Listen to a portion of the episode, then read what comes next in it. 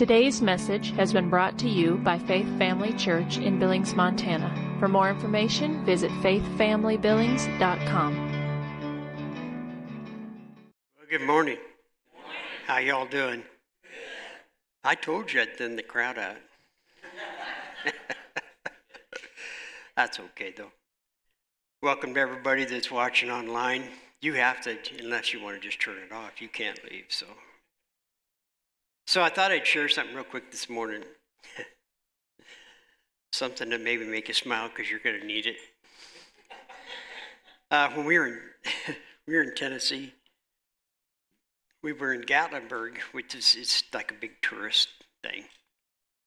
And so Kathy wanted me to, she'd seen it online, and it's like one street that's like an old German, old German town. So we're walking through there, and there's a Celtic store. So having Celtic background, I thought, hmm, I'm going to go in and I'm going to see what this is all about. And so I ended up buying something that had the uh, coat of arms on it. So I'm looking around, and there's a, a rack sitting here. It's got these little books, and these little books have names on them, and it's a history of your of your ancestors.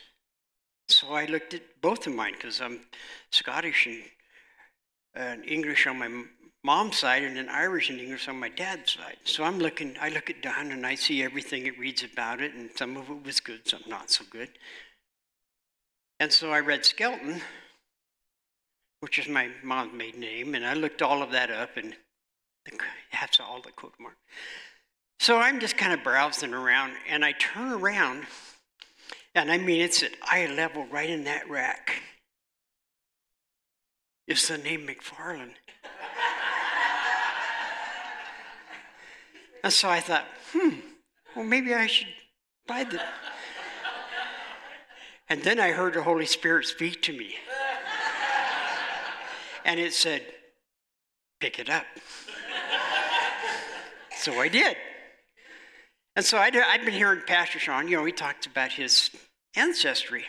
I thought, hmm, maybe I'll find something interesting for him.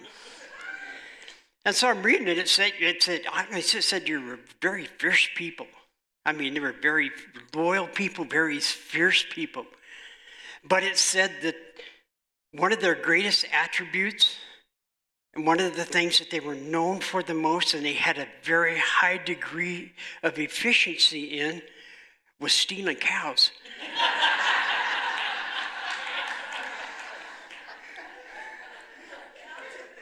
So I say that to say this if he ever invites you over for a barbecue, or if he ever starts talking to you about buying cows, I love you, man. I, I had to share I had to share that. I'm not going into the cattle business with you. Sorry.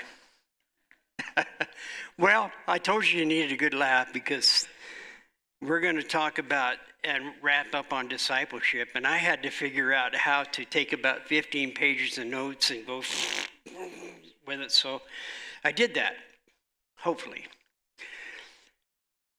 So the first, really, there's two things I wanted to say real quick before we get started and go any further. We talked that, I remember I said last week about how um, people are more ready and willing to follow signs and wonders than they are to be a disciple. Now, don't get, get out of here with the impression that I think signs and wonders and miracles are not part of what we're doing because they are. They are. And they're part of what we're going to see. But if that's what you're basing everything on, then there's going to come a time when the signs and the wonders and miracles aren't there and you're going to be treading water because you haven't taken the time and you haven't concentrated on what was important. And that's being in the Word of God. That's being on your face before God and learning what it means to be a disciple. And a lot of times people won't do that because that's, that's not any fun. That's not any fun That's not spectacular. Well, you're not reading the same word that I am. Because when you get into the Word of God and God is speaking to you through the Word, it's spectacular.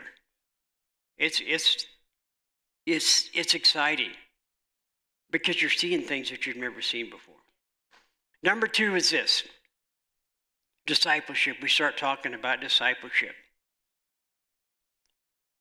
If you're a young, and, and tune me in on this, if you're new in the Lord, I'm saying if you're if you're new in the Lord, you need to find somebody that will disciple you. Don't all show up at his front door asking him to disciple you.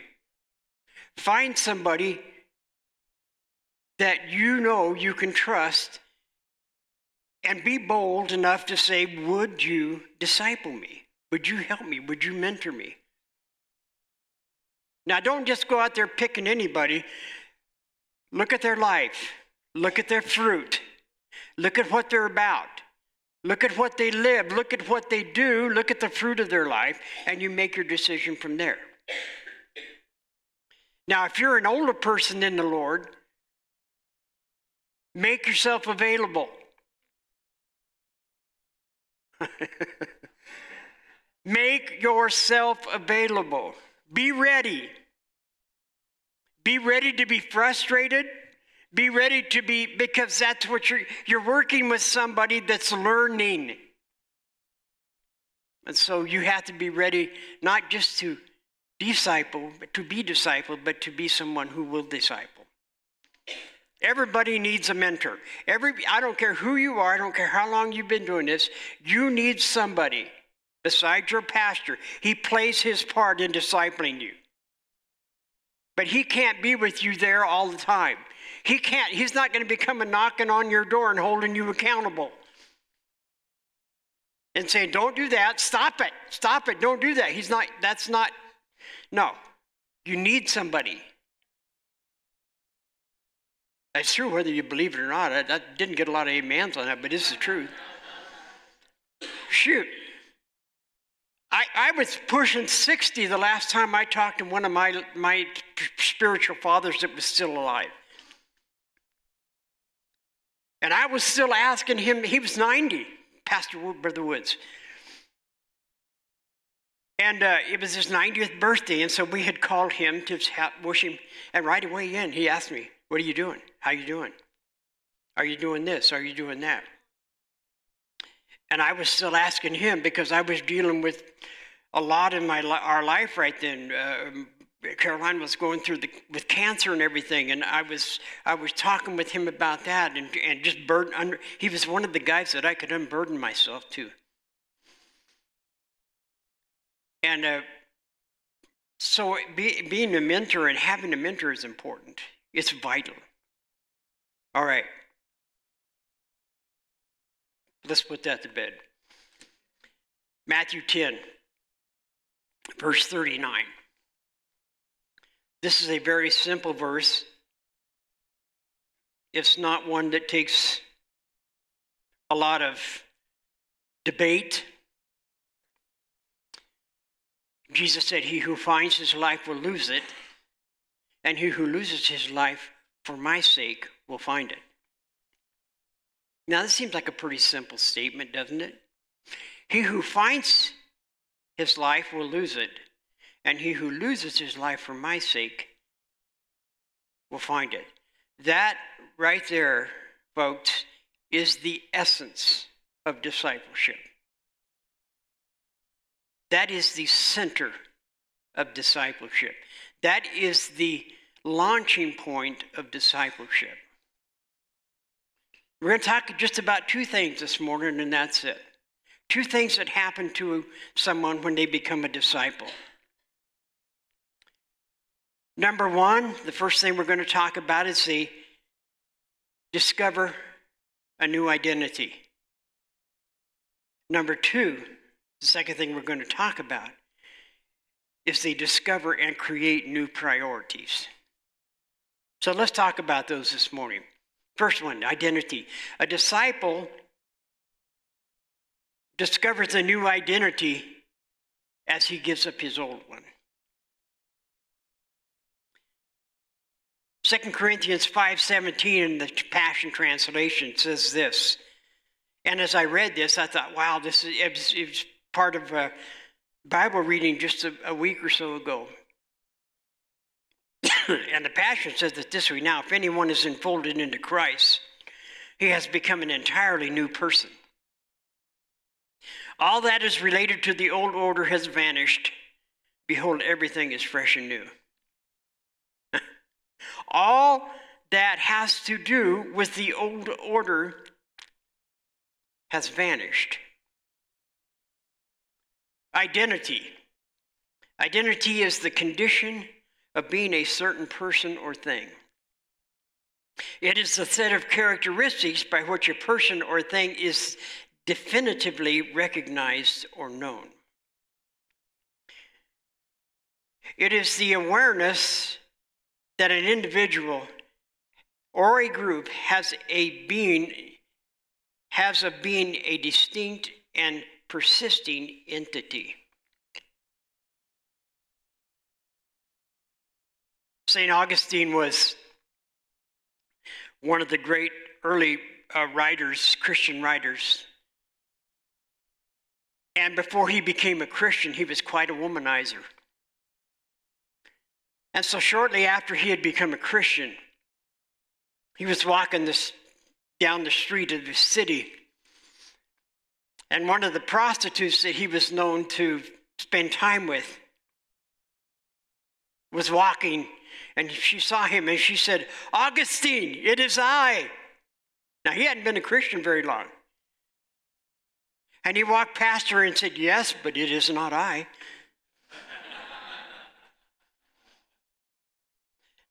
what a powerful statement. See, that's what the world does. The world, hey, it's me, it's me. But your new identity says, yeah, but it's not I, it's not me anymore. This would include our old identity, our old life of sin, the power of the enemy, religious acts, or trying to please God by our own works, our old relationship with the world, our old mindsets. We put off the identity of the carnal and we take on the identity of the eternal. Now, this is something you have to understand. Our new identity does not try to refurbish or reform the old identity. We are completely new by our union with Christ. When we come to Christ and we get our identity, it's not, it's not a refurbishing or it's not a restoring or it's not a making better of what we were. That's not how this works. It's a new union with Christ. It is a creation of a completely separate being. You ever go back and look at your life and look at what you were? And then look at where God has, has brought you and said, Man, that seems like a whole lifetime ago. It was. It should be. New identity means new belief. New identity means new belief. Behavior will always follow belief. There's a story told of Alexander the Great. If you know anything of history, you know he, in his, his time, he, his army conquered most of the, the known world. There's a story told about him that he was the, they were out in battle or rather they were getting ready for battle and he couldn't sleep so he was up walking around the camp and he walked up upon a young soldier that was on sentry duty and the young soldier had fallen asleep now the penalty for falling asleep on guard duty in this army was death I mean, sometimes they wouldn't even wake you up. They'd just pour kerosene on you and throw a match, and they'd burn you on the spot. So, as Alexander the Great is walking toward this young soldier, the young soldier wakes up and sees him coming. you can imagine, he knows what's coming. He knows his goose is cooked. So Alexander walks up to him and he says, You know the penalty for falling asleep on guard duty. And the young soldier said, Yes, I do. And Alexander asked the young man, He said, What is your name? The young man said, Alexander. And Alexander looked at him and said, Change your name or change your conduct. change your name or change your conduct. See, that's what we're faced with as believers. We're saying, we're saying I'm following Christ, then our conduct must line up with what we are saying with our mouth. See, that's part of pro- I got to hurry with this. That's part of the problem with us as believers today and as a church is that we have said one thing, but our conduct has said something totally different. Oh, come on, you know, it's, don't look at me like that. Every one of us as believers have had that moment where what we say we are and what we do they don't line up. But when you come to the place where you understand your identity, you understand that, that that's not me anymore. See, that's the part about being a, a, believer that we forget is we're gonna we're gonna make mistakes, we're gonna stumble, but we have to be ready and willing to get up in the spirit and say, "Yeah, that's not me though.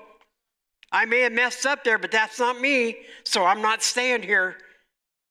I'm moving forward. I'm moving on. So the first thing a disciple discovers is that he gets a new identity. Change your name or change your conduct. Wow.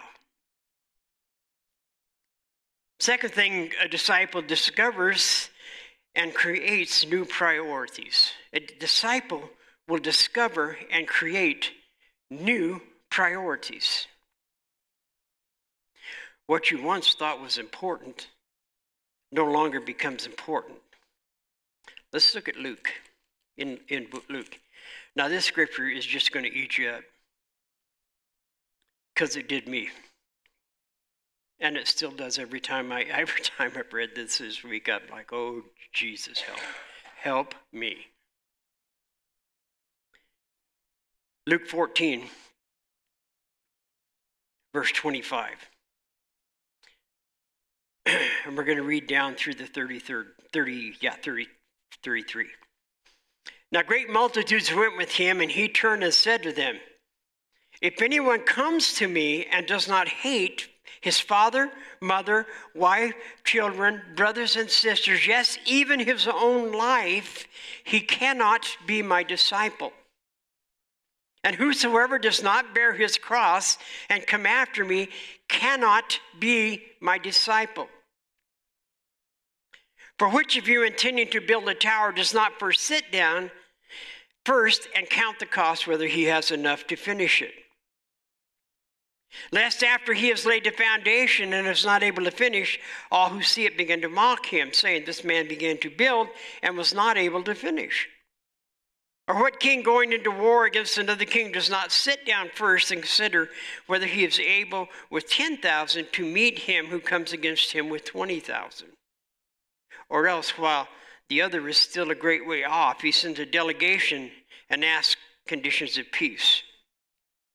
So likewise, whoever of you does not forsake all that he has cannot be my disciple.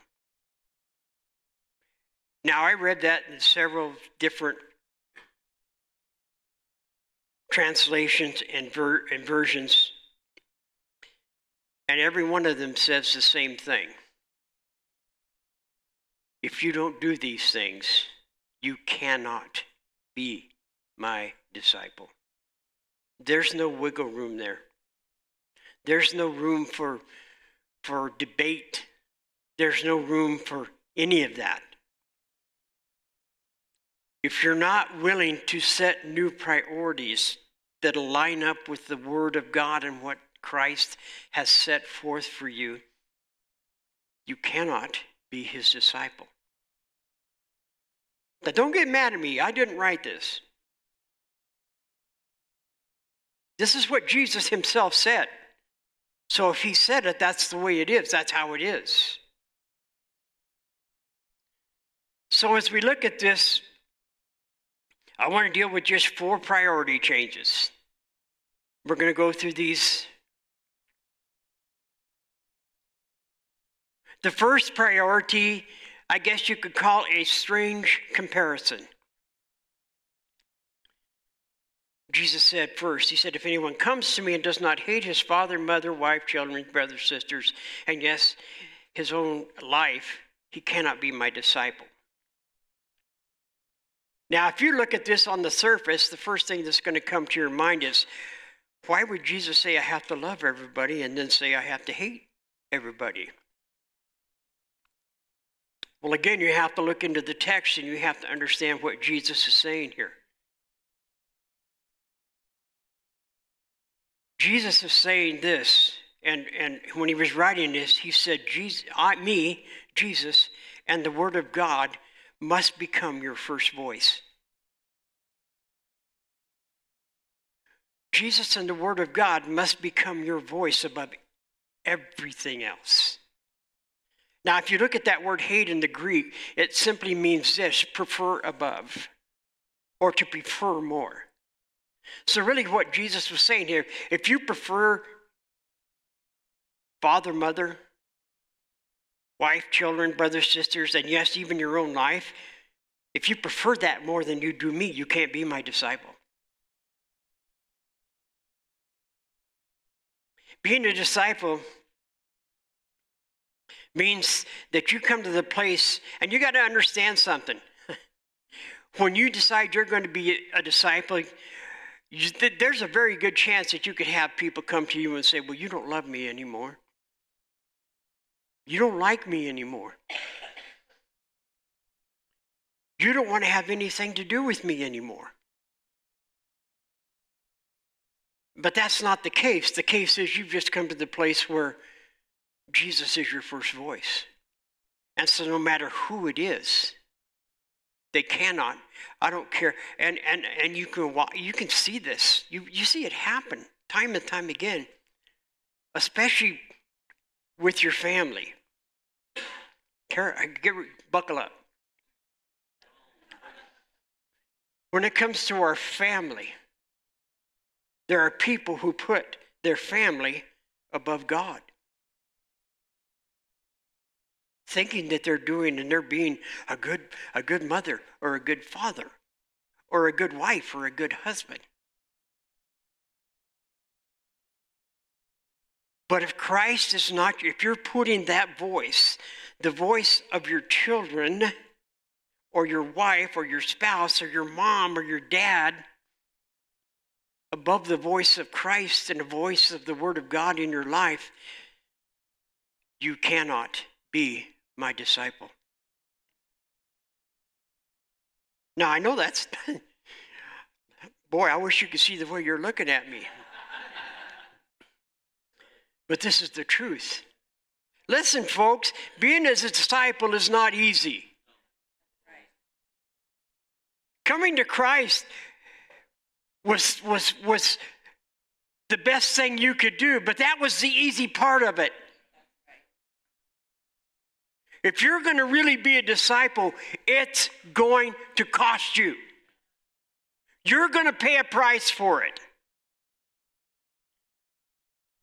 So don't go into this thing thinking, I can, I can, I can be a disciple, but I can still. No, no, no. You're putting all of that other stuff behind you and aside. What did Paul say? He said, forgetting those things which are behind me.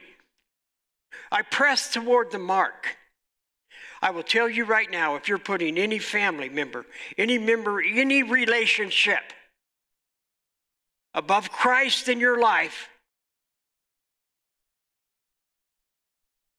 then Jesus said, You can't be my disciple. You won't be my disciple because I don't have the first voice. Those voices are always going to be competing and trying to retain their place as first voice. They're going to be there. I don't care what it is, I don't care who it is. They're going to shed tears. They're going to tell you you don't love me anymore. You don't care about me anymore. You you'd rather go to church than you would spend time with me. It's going to happen. They're going to tell you you love Jesus more than you love me. And your answer must be, yes, I do. Doesn't mean you hate them. It doesn't mean that you don't care about them. But the importance that you place on Christ in your life, especially if you're a dad, you're supposed to be the high priest of your home. You're supposed to be the leader of your home. Your, your family is supposed to be able to look at you and hear you say, Follow me as I follow Christ.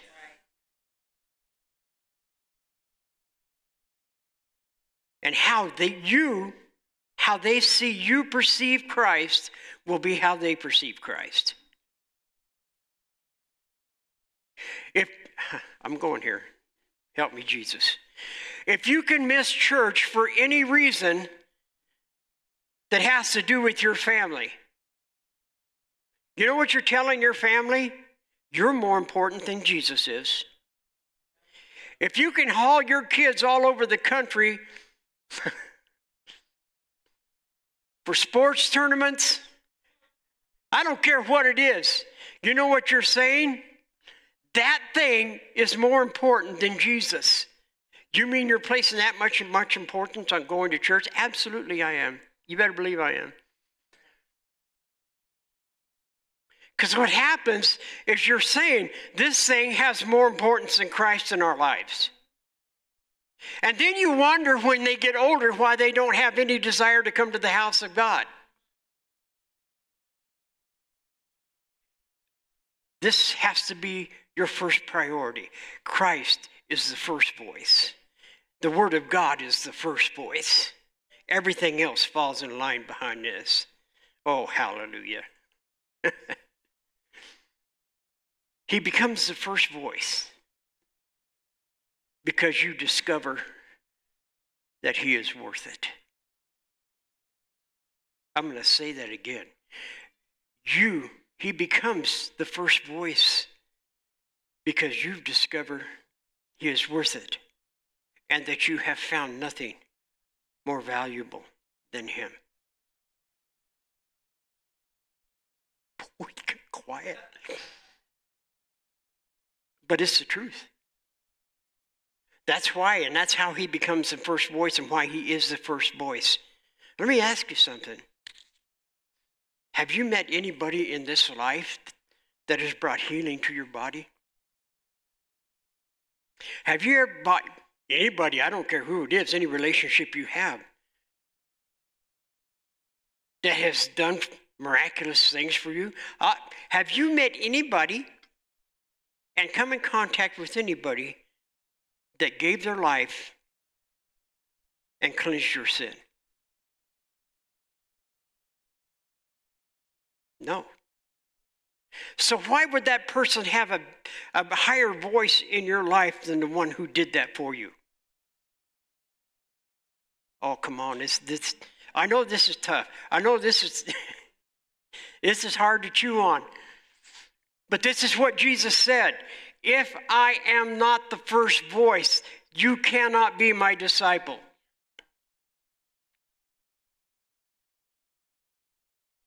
You choose to follow him, but you, cover, you, you discover that he's worth it and that you found nothing more valuable than him. So that's the question really you have to answer. Is there anything in my life?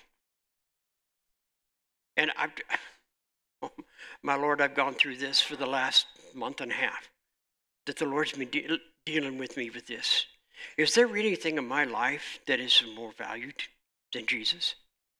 Who? When you walk away from a situation, the first thing that comes to your mind is, did I represent him well? Did I did was I a good disciple there?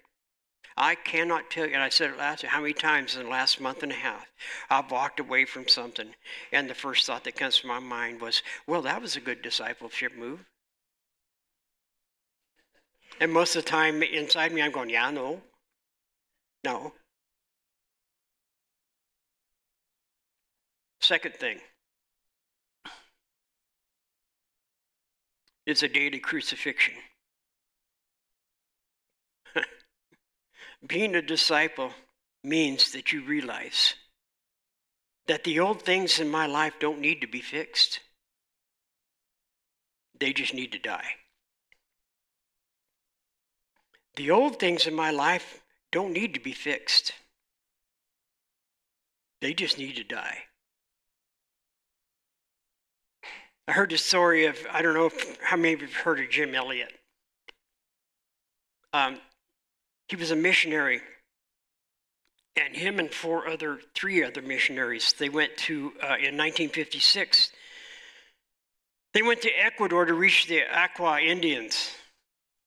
Nobody had ever taken the gospel to these people. And uh, in their first contact with these Indians, uh, they were keeping the, the um, the families and people were in uh, Quito, which we've been to. They were keeping in contact with uh, these four missionaries by shortwave radio. And all of a sudden, all the, all the uh, communication stopped. And there was no more communication. And uh, they took a plane and they flew over the river area where they they uh, um, were supposed to be at. And as they flew over, they saw all four bodies of these missionaries floating in the river with spears, and they had been speared to death by these Indians, this tribe.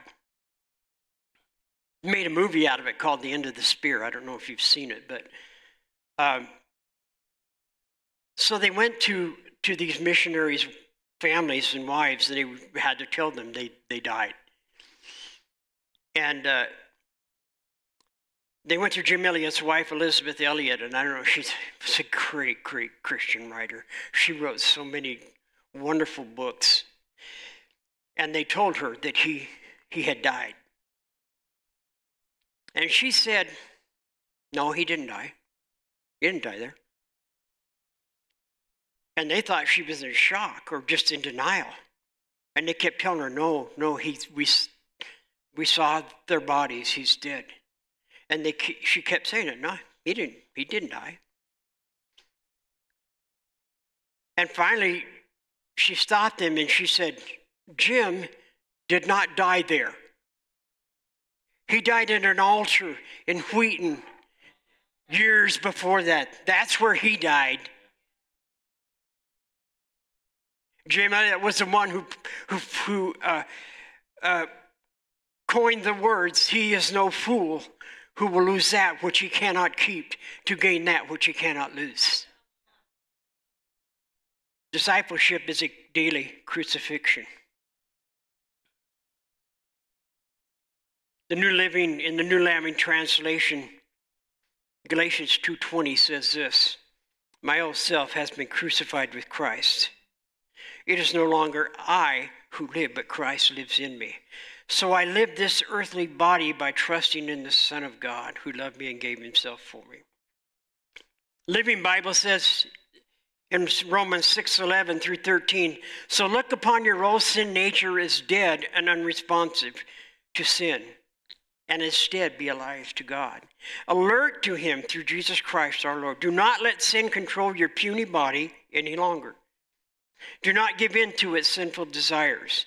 Do not let any part of your bodies become tools of wickedness to be used for sinning, but give yourselves completely to God, every part of you, for you are back from death and you want to be tools in the hand of God to be used for His good purposes.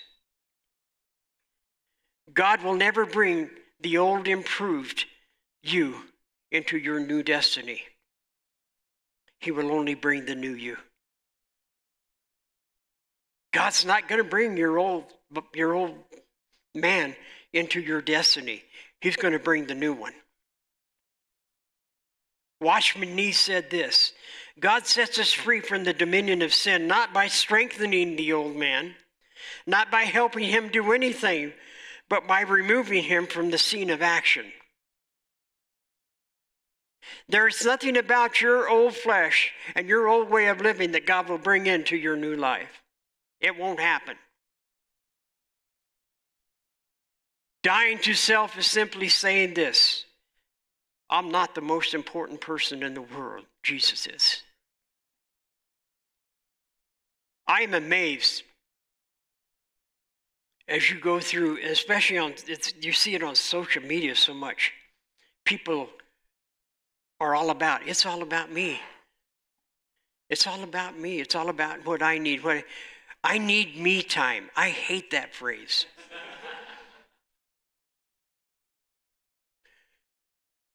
Show me here where Jesus said, You need me time.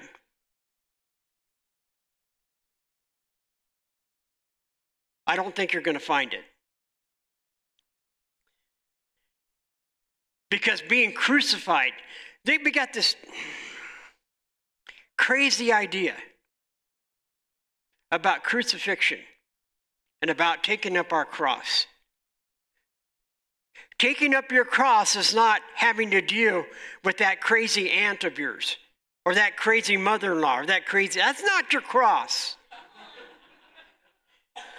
Bearing your cross is not having to deal with the fact that Mazebo Coffee got your order wrong. That's not your cross. Your cross is not, oh, I have to deal with this, this all this mental, all this. That's not your cross. Your cross is the lifestyle that you take up when you say, I'm going to follow Jesus. That's your cross. It's living the, life that you know Jesus. It's going back, Jesus being the first voice. That's the cross that you pick up. That's the cross you put yourself on every day. That's the cross you put that stinking flesh of yours on every day. Because if you don't, Jesus said, You can't be my disciple. Unless you take up that cross, unless you take up that way of living that lifestyle, the lifestyle that Jesus lived, picking up and living the way that Jesus lived, being able to say, Satan, he has no he has no influence over me. Nothing the enemy does has no influence over me. Nothing sin has no influence over me. I don't, I don't, I don't, I'm not, I'm not a sinner saved by grace anymore. I'm the righteousness of God in Christ Jesus. I'm redeemed. The old man has died, and there's a new man living in his place. Gotta hurry. Dying to self is simply saying, I'm not the most important person in the world. Jesus is. The next thing, the next uh, thing and the next priority that comes is it's a, it's a calculated construction. What are we saying? It's saying you're building a life for the glory of God, regardless of what it will cost me. Jesus didn't just say you have to hate and you have to you can't prefer anybody else above me. He said you can't even prefer your own life above me.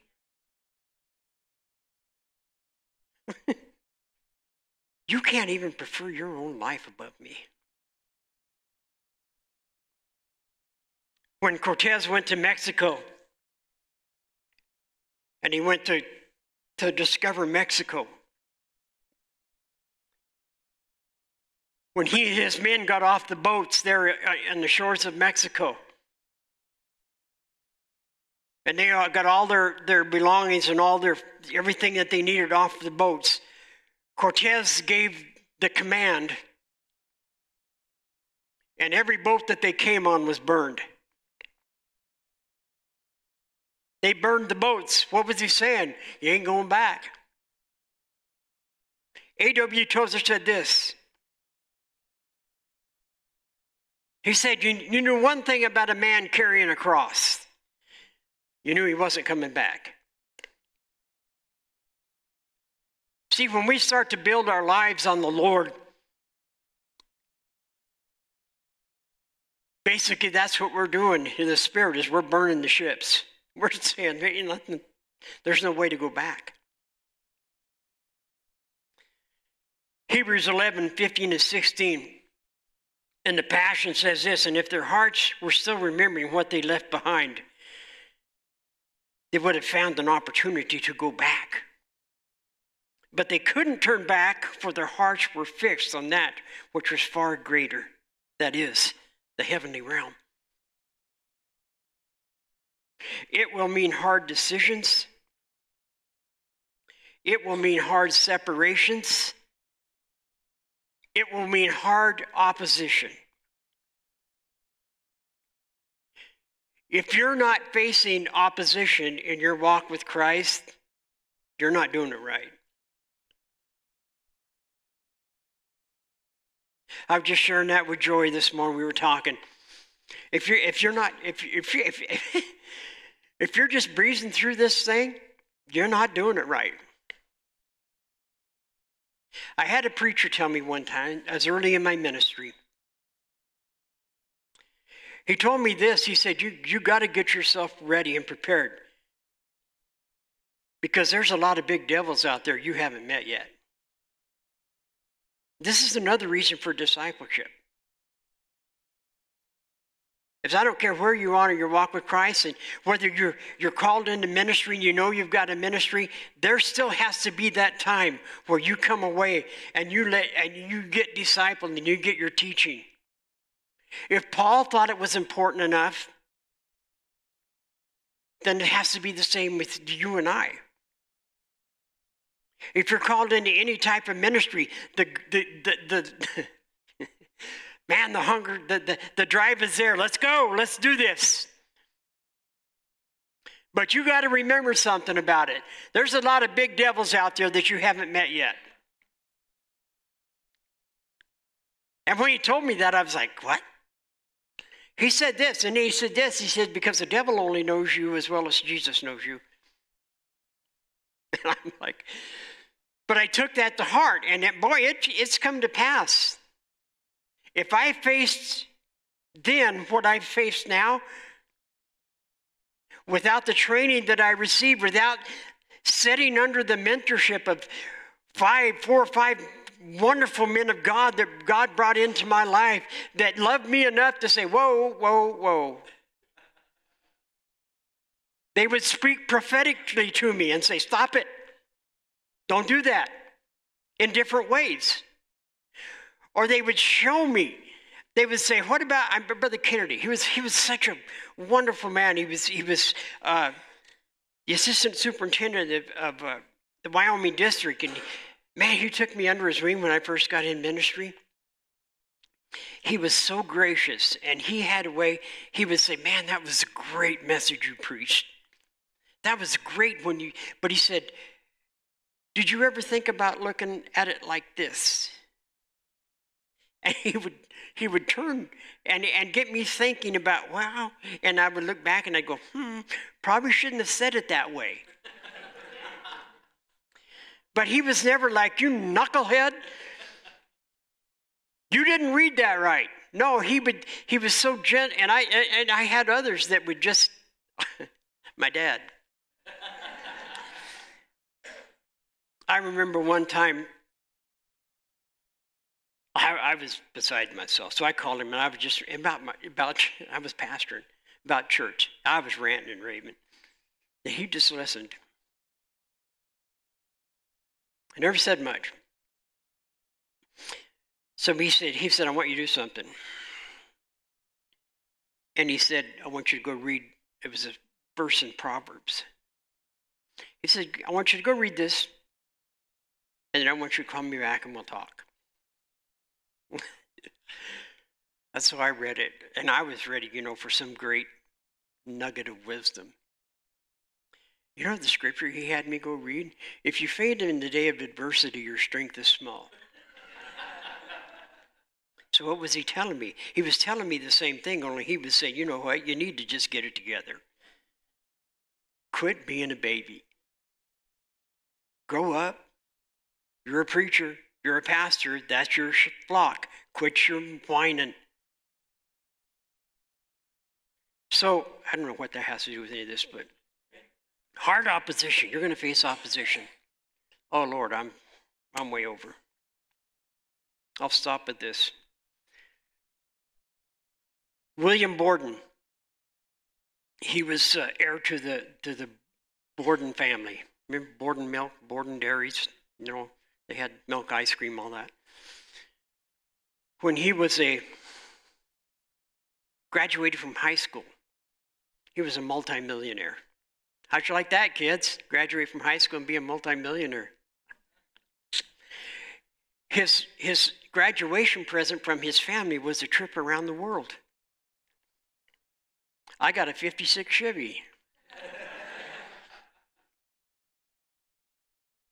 But as he was, he was, he was, I gotta hurry, I'm done. But as he was on his trip, God began to speak to his heart about missions and being a missionary. And so he went back and walked away from all of his inheritance and started, went to Yale University. But as he we started on this journey and God called him into the missions. He opened his Bible and in, in the back of his Bible, he wrote, No reserve. In other words, I'm giving everything I have. I'm not holding anything back. And so then he gets and gets through uh, Harvard. Harvard went to Yale, and he graduates. Well, he's getting offers from different companies because of, of his name. He's getting offers for multi-million dollar salaries, and he turned it all down because he knew he wanted to be a missionary. So at that time in his life, he opened his Bible again, and under no reserve, he wrote no retreat. And so he finished his study and he went to India to, to finish his training to be able to go to China as a missionary. While he was in India, he uh, contracted cerebral meningitis. And within a month, he died. Died before he ever got to the mission field. But before he died, he opened his Bible again, and in the back, under no reserve and no retreat, he wrote, no regret. Never, never got to what he was supposed to do. Never, never got to be a missionary. But he lived his whole life saying, I'm giving everything to God. I'm not holding anything back, and I will not go back to what I was. And regardless of what happens to me, there will be no regret. That is discipleship. That's discipleship no reserve, no retreat, and no regret. So, God's called us. This is our call, folks. This is what God's calling us to. As we see souls saved, as we see the volume of souls and the harvest that's going to come in, that's what God is calling us to as a church to be disciples and to make disciples. It's hard, but there's no regret with it. Thank you for taking the time to listen today. If you would like more information about Faith Family Church, including service times and location, visit faithfamilybillings.com.